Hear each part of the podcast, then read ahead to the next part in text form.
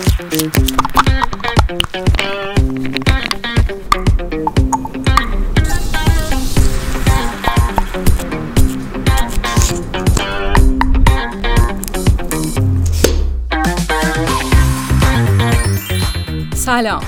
این پادکست ماتیکه. ماتیک یه پادکست خودمونیه با موضوع آرایش و مد از زبون تنز ماتیک یه نگاه فرجنسیتی داره به آرایش. هیچکی هم نمی‌تونه بگه تا حالا آرایشگاه نرفته و به تیپ و لباسش توجه نکرده. ما تو ماتیک معتقدیم که همه آزادن و هر کس هر جور دوست داره می‌تونه آرایش کنه و بپوشه و راحت باشه.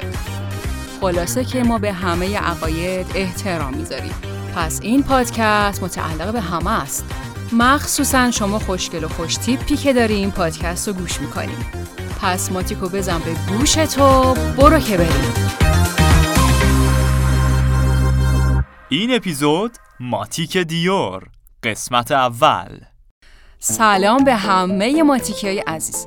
امیدوارم خوب باشین و خوش پوش. امروز می‌خوایم یکم عمیقتر به موضوع آرایش مد نگاه کنیم و یه نگاهی هم به برندا بندازیم. ببینیم آیا خود کسی که این برند رو طراحی کرده منشه اثرش در واقع صاحب اثر تونسته تاثیر روی این داستان داشته باشه یا نه. در واقع ببینیم کاراکتر طراح نفر اول سر نخو که بگیریم می‌رسیم به اون آدمه. چه جوری تونسته تاثیر داشته باشه روی برند؟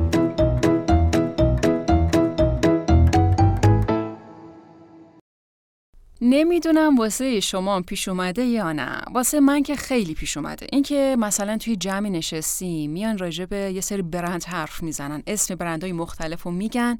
بعد تو اصلا نمی‌دونی این اسمی که دارم میگن خوردنیه پوشیدنیه سوار شدنیه. اصلا تو جیب جا میشه چی هست. همینجور هاج و واج ملت رو نگاه می‌کنی و نمی‌فهمی دارن راجع به چی حرف می‌زنن. این بحث اصلا تموم نمیشه. انگار اصلا ساعت خوابیده. و خب تو مجبوری تا انتهای این بحث بشینی و لبخند ژوکند بزنی و گاهی هم واسه اینکه ضایع نشه یه سری اون وسط تکون بدی. البته به نظر من بد نیستش که آدم برندهای مختلف رو بشناسه و بتونه با هم مقایسهشون کنه و توی همچین جمعایی صاحب نظرم باشه. ولی خب هر کی توی یه چیزی استعداد داره دیگه. بعضی هم توی این یه مورد استعداد ندارن. حالا این وسط مسط ها یه سری برندا هستن که هر چقدر از فضای مد و آرایش و فشن دور باشی یه جورایی این اسمه به گوشت خورده. مثلا شما نگاه کن ورساچه، گوچی، ویکتوریا سیکرت، شنل اینا خدای انقدر معروفن که تو هر چقدر مثلا علاقه نداشته باشی به اینجور چیزا می‌شناسی این برنده رو. این برندها یه جورایی معتبرن تو دنیای مد دستشون هم به ساختن جنس بعد نمیره. شرط میبندم با موافقی که اسم این چند تا برندی که الان بردم تو چند ثانیه اول مهمونی. حالا چند ثانیه نه تو نیم ساعت یه ساعت اول مهمونی یه دلیلیه واسه اینکه بتونی چشم بقیه رو در بیاری. حالا چجوری میشه چشم بقیه رو در آورد؟ مثلا از زوایای مختلف به کیف گوچیت ویو بده یا مثلا با ساعت ورساچت یه جست خفن بگیر که همه ببینن. خلاصه واسه برند پوش بودن بعضیا یه جوری زحمت می‌کشن که مادر واسه بچهشون جوری زحمت نکشیده. باشه بابا تو برند باز. تو فقط مارک میپوشی. اصلا تو خوبی. حله؟ بیخیال شو دیگه از مهمونیت لذت ببر. حالا می‌خوام داستان یکی از همین برندایی رو بگم که از سال اول چیکار کرد؟ ترکوند و به اصطلاح چشم بازار در آورد برند عالی جناب خوشپوش کریستیان دیور. Christian Dior, Dior. I'm up in all the stores. When it rains, it pours. She like the way I Like a Mary, like a Mary. Billie Jean, Billie Jean. Uh, Christian Dior, Dior. I'm up in all the stores. حالا درسته که برند پوشیدن آپشن خیلی خاصی هم محسوب نمیشه ها ولی می‌دونیم که وقتی یه جنس خوبی ساخته میشه یه ذره بیایم راجبش فکر کنیم. به این نتیجه می‌رسیم که قطعا یه آدم خوشفکر و باهوشی پشتش بوده که در واقع این نتیجه افکارشه که شده این محصوله و از مرزای کشور خودش هم بیرون زده و جهانی شده. اینجوری که حتی امکتی منم دیگه با اون محصول آشناست. با این تفاصیل به نظرم به هم حق میدین که یکی دو تا اپیزود و حداقل باید به این آقای کریستیان دیور اختصاص بدیم که البته متاسفانه عجل مهلتش نداد و خیلی زود از صنعت مد و فشن خداحافظی کرد. حالا قصه آقای کریستیانو رونالدو. رونالدو ندیور ببخشید. از اونجایی که عموما تا حرف مد و برند میشه حرف عطر و لوازم آرایش و اینجور چیزا میشه آدم یاد فرانسه میفته و سر تناب بگیری آدمو حتما به فرانسه یه لینکی پیدا می‌کنن آقای دیور هم از این قاعده مستثنا نبود و تو سال 1905 میلادی بود که از شانس خوبش توی خانواده مایه‌دار تو شهر ساحلی گرانویل چشم به جهان شد. باباش که اسمش بوده موریس دیور برعکس business خود کریستیان چیکار می‌کرده؟ کود میساخته. کودکش بود. کودکش؟ نخی؟ آقا درست اومد کن جناب پچا زشته؟ بعد من میگم کودکش بودی. آقا ایشون رو ماشین کودکشی کار می‌کرد. شاگرد بود اونجا. با افتخار. میبردن این و پشکل میبردن این با این بچه اصلا شرایطش داشت که دمتیش نمی‌تونستی بره. انقدر بودن با افتخار. انقدر شرایطش بد با روانشناسم صحبت می‌کردم در همین مورد. میگفتش که آقای دیور یکی از بیماراش بوده. علکی میگه. چون از بچگی توی کود بزرگ شده بود بوی کود می‌داد و یه روزی به خودش قول میده که دیگه بوی کود نده. بعد میاد چیکار می‌کنه؟ یه دنیای متفاوتی رو واسه خودش درست می‌کنه که این دنیای متفاوت در واقع شد. یه لطفی به صنعت مد و فشن و آرایش که ما الان داریم حالش رو می‌بریم. Now when I was a little boy, at the age of five, I had something in my pocket. Keeps a lot of folks alive. All you pretty women, stand in line. I can make love to you, baby, in an hour's time.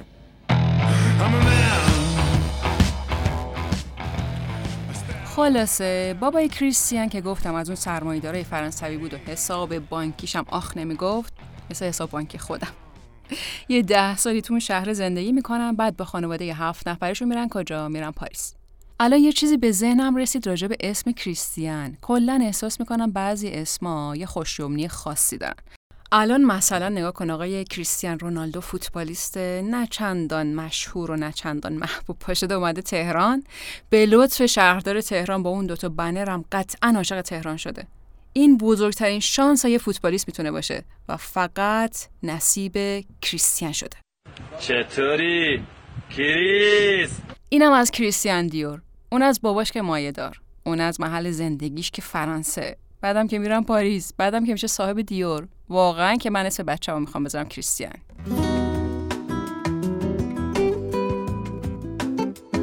مثلا دیدی طرف می‌خواد دکتر بشه بعد سر از بازار دلار در میاره؟ من یه چند تا نمونه ای دیدم. کریستیان هم اول میره چیکار می‌کنه؟ میره تو فاز سیاست و از خجالت سیاسیون اون زمان در میاد. بعدا انگار خیلی حال نمی‌کنه با ماجرای سیاست و اینا. میگه که چه کاریه وقت خودم رو با اینجور چیزا تلف کنم. تو ارتش هم بوده حتی یه مدتی. ارتش و سیاست رو ول می‌کنه و میره دنبال عشق همیشگیش هنر.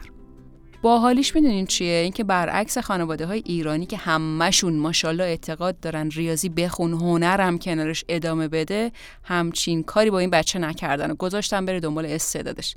همین میشه دیگه میشه دیار مد و فشن. خانواده ها مامان باباها. هنر می‌تونه اصل باشه می‌تونه یه بیس باشه می‌تونه زندگی رو بسازه. بعد حالا دوست داشتن ریاضی هم کنارش ادامه بدن. Gel Allah'ın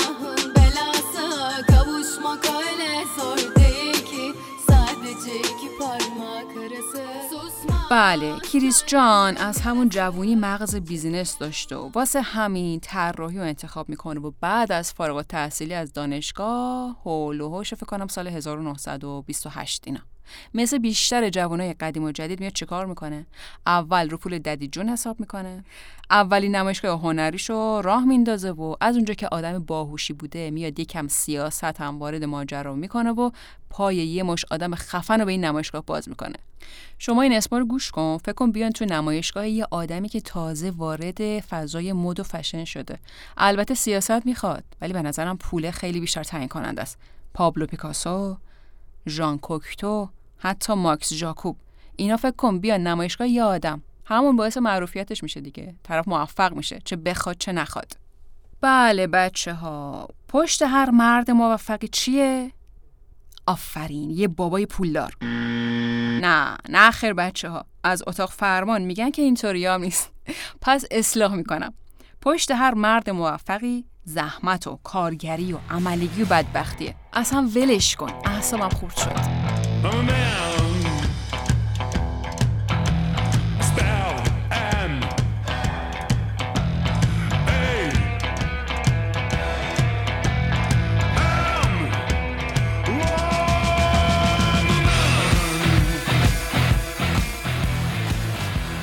خلاصه. سال 1935 کریستیان تازه تو پاریس داشته کاری طراحی و انجام می‌داده و طراحی لباس می‌کرده و از این حرفا دو سه تا طرح اولش میاد چیکار می‌کنه؟ میفروشه به مجله فیگارو. چند سال بعدش یه آقای به اسم روبرت پیگرت که خودش یکی از طراحهای معروف اون دوران بوده و اونم لباس طراحی می‌کرده. میاد دیو رو دستیار شخصی خودش می‌کنه. یه چیز باحال این وسط بگم که این آقای دیو رنگ جنگم به خودش دیده بوده و چند سالی تو جنوب فرانسه تو ارتش خدمت می‌کرده. خیلی آدم خفنی بوده ها. بعد نکته جالبترش می‌دونین چیه؟ این مردم پاریس بنده های خدا از اونجایی که اصلا دغدغه فکری ندارن دقیقا مثل خودمون. دقیقا وسط جنگ وحشتناک جهانی تو قید و بند این بودن که لباس چی بخرن. واسه همین دیور تو سال 1941 برمیگرده پاریس. خب بازارش حتما خوب بوده که برمیگرده. توی سالن لوسی لیلانگ دست به قلم میشه. لعنتی جنگاشون هم با ما جهان سومی ها فرق می‌کنه. اینجا ملت تو صف کپون و نفت اونجا تو فکر این که تو مراسم چای اسرونه ام الیزابت چی بپوشم که دختر ام صوفی چشاش دراد. یه چیز مهمی که وجود داره و هممون هم متاسفانه تجربهشو داریم اینه که بعد از جنگ تازه ویرونیا با خرابی خودشون رو نشون میدن. پس باید براتون جالب باشه که بدونین سال 1945 که جنگ جهانی دوم تموم شد کی بود که پاریس رو تبدیلش کرد دوباره به مهد صنعت مد و فشن؟ همین آقای کریستیان دیور. حالا سوال امتحانی. جنگ جهانی دوم کی تموم شد؟ آفرین. اگه خوب گوش کرده باشی الان فهمیدی 1945 لامصب ماتیک نیست که. سلطان اطلاعات عمومیه.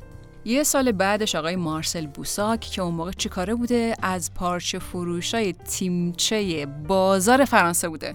یه پارچه فروش خیلی خفم. از دیور دعوت می‌کنه واسه خونه مد فیلیپ ات یه طرح جدید بکشه. آقای کریستیان اولش قبول نمی‌کنه و تاقچه بالا می‌ذاره و اینا. چرا؟ چون که به فکر خونه مد خودش بوده.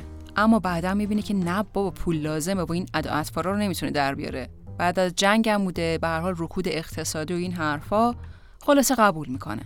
سال بعدش با کمک همین آقای مارسل پوساک که می‌خواسته براش کلاس بذاره اون اول می‌خواست واسش کلاس بذاره میاد اولین سالن مد خودش رو به شکل رسمی افتتاح می‌کنه.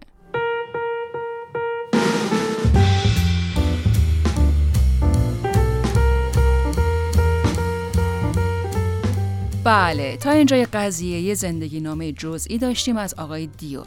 اما اصل کاری چیه؟ به نظر من موضوع اصلی اینه که بتونیم ایشونو بعد از اینکه بازارهای جهانی رو به سلطه درآوردن و قبضه کردن بشناسیم. وگرنه که بالاخره هر کی یه جایی به دنیا میاد و بزرگ میشه و یه درسی می‌خونه و یه کاری می‌کنه دیگه. حالا یکی تو فرانسه یکی تو ربات کریم البته مخلص بچه های با صفحه ربات کریم هم هستیم ما خلاصه مهم اینه که ببینیم بعد از اون چه حرکتی می‌زنه و چه کاری می‌کنه.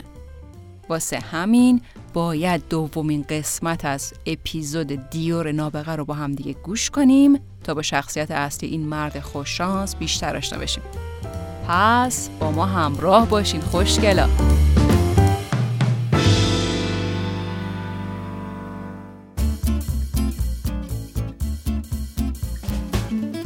شنونده قسمت اول ماتیک دیور از پادکست ماتیک بودید. امیدواریم که لذت برده باشید. خوبه که برای بچه های ماتیک هم بشناسید. نویسنده این متن کار ریحان است. راوی ماتیک مرزی است.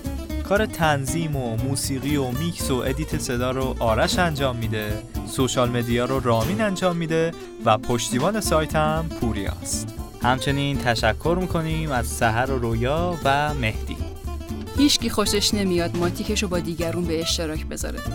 شما پادکست ماتیک رو با دیگرون به اشتراک بذار. ما خوشمون میاد. اگرم اولین بار ما رو میشنوی subscribe کن. اگر تمایل به اسپانسر شدن برای پادکست ما رو دارید به سایت www.matic.tv مراجعه کنید.